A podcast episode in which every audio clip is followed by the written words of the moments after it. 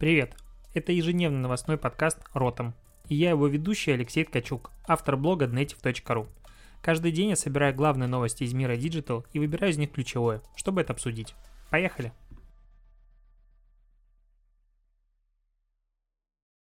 12 февраля, опять Ротом подкаст, и я продолжаю болеть, поэтому могу немножко подтупливать, ты уж на меня не обижайся. Что сегодня хочется рассказать?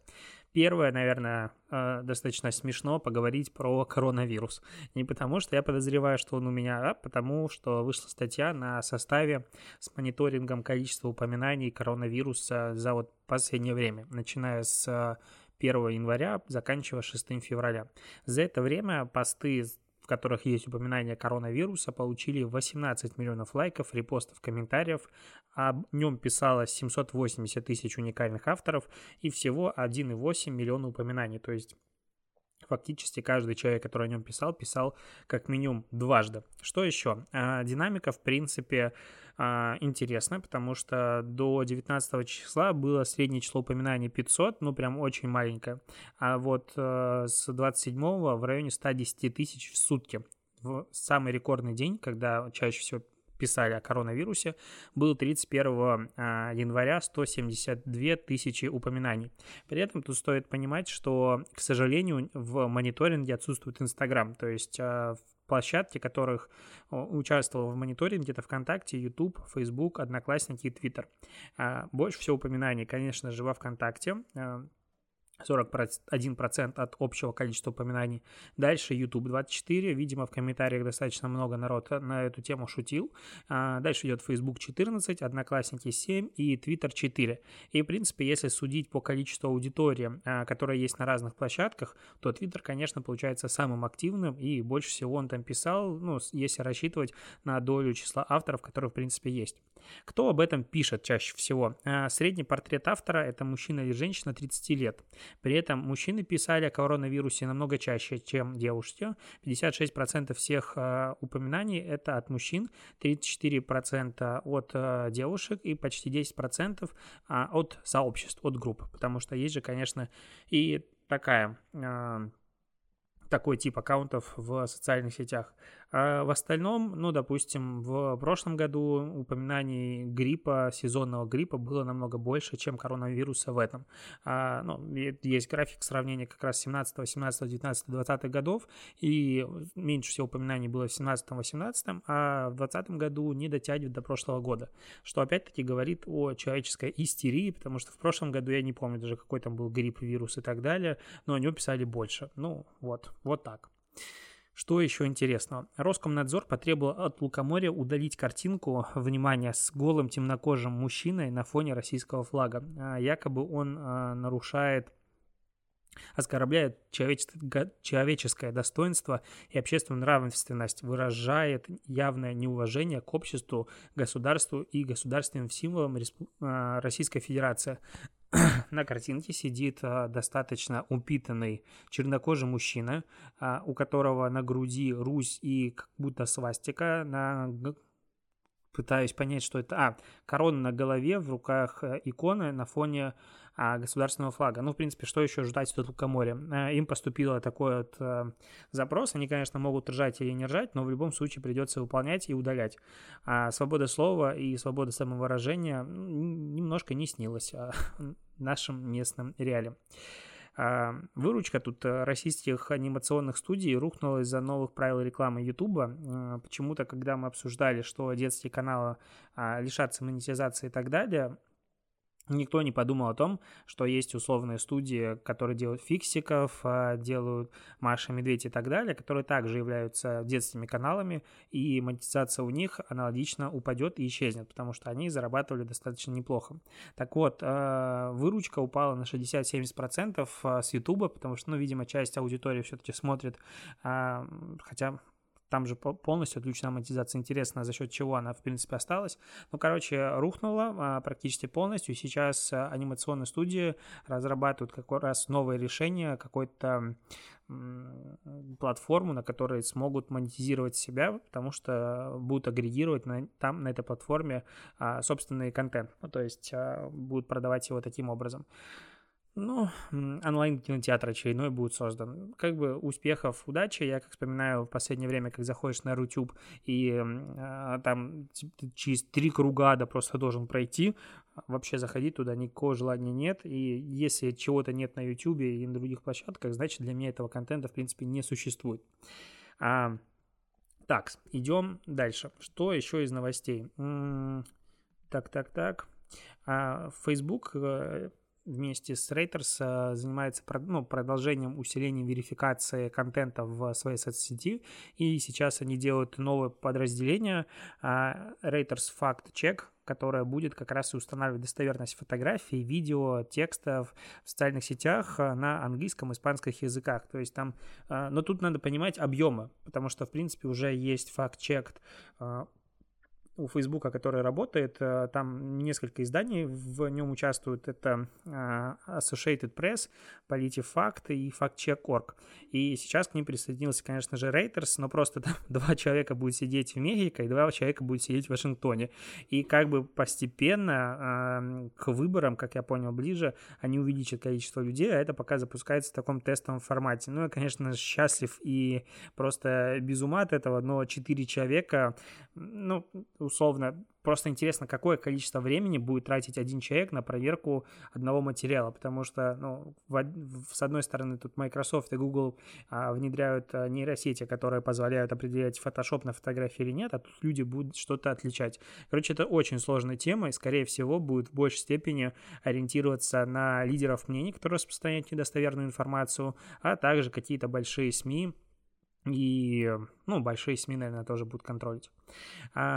При этом Facebook тут э, рассказал о том, что удалил целую сеть аккаунтов, а, которые были связаны с российской разведкой. Ну, вот так вот. А, они удалили 78 аккаунтов, 11 страниц и 29 групп в Фейсбуке, а еще 4 аккаунта в Инстаграм, которые были связаны, а, ну, точнее, за нарушение политики иностранного или государственного вмешательства. Частично эти аккаунты принадлежали России, и которые были направлены против Украины и соседних стран. А часть записи была из, из Ирана, и они влияли на аудиторию в США, и часть из Мьямны и Вьетнама на аудиторию Мьямны. И а, тут приводится пример поста, который был, ну, условно говоря, пропагандистский пост э, про сбитый самолет MH17, который был сбит над Украиной. Ну, честно, я вот прочитал, сказать, что это что-то крамольное, нет, таких постов есть миллионы и миллиарды. Ну, то есть это практически ничего здесь ужасного я не увидел. Обни, об, ну, наверняка большое количество, конечно же, сегодня есть э, троллей и группы людей, которые направлены на пропаганду в ту или иную сторону. Все прекрасно, все замечательно. Я понимаю, что это есть, и люди уже к этому немножечко свыкаются и так далее.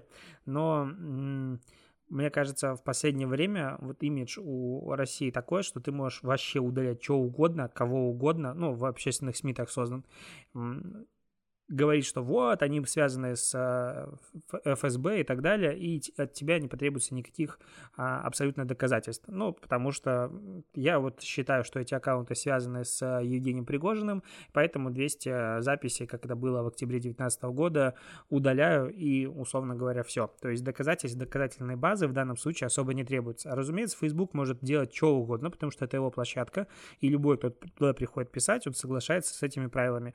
Но, с другой стороны, вот все эти новости по поводу факт-чека и прочего меня в большей степени нервируют, потому что да, конечно, информацию требуется проверять и влиять на миллионы людей, конечно же, можно. С другой стороны, мы не видим общей картины вообще никак.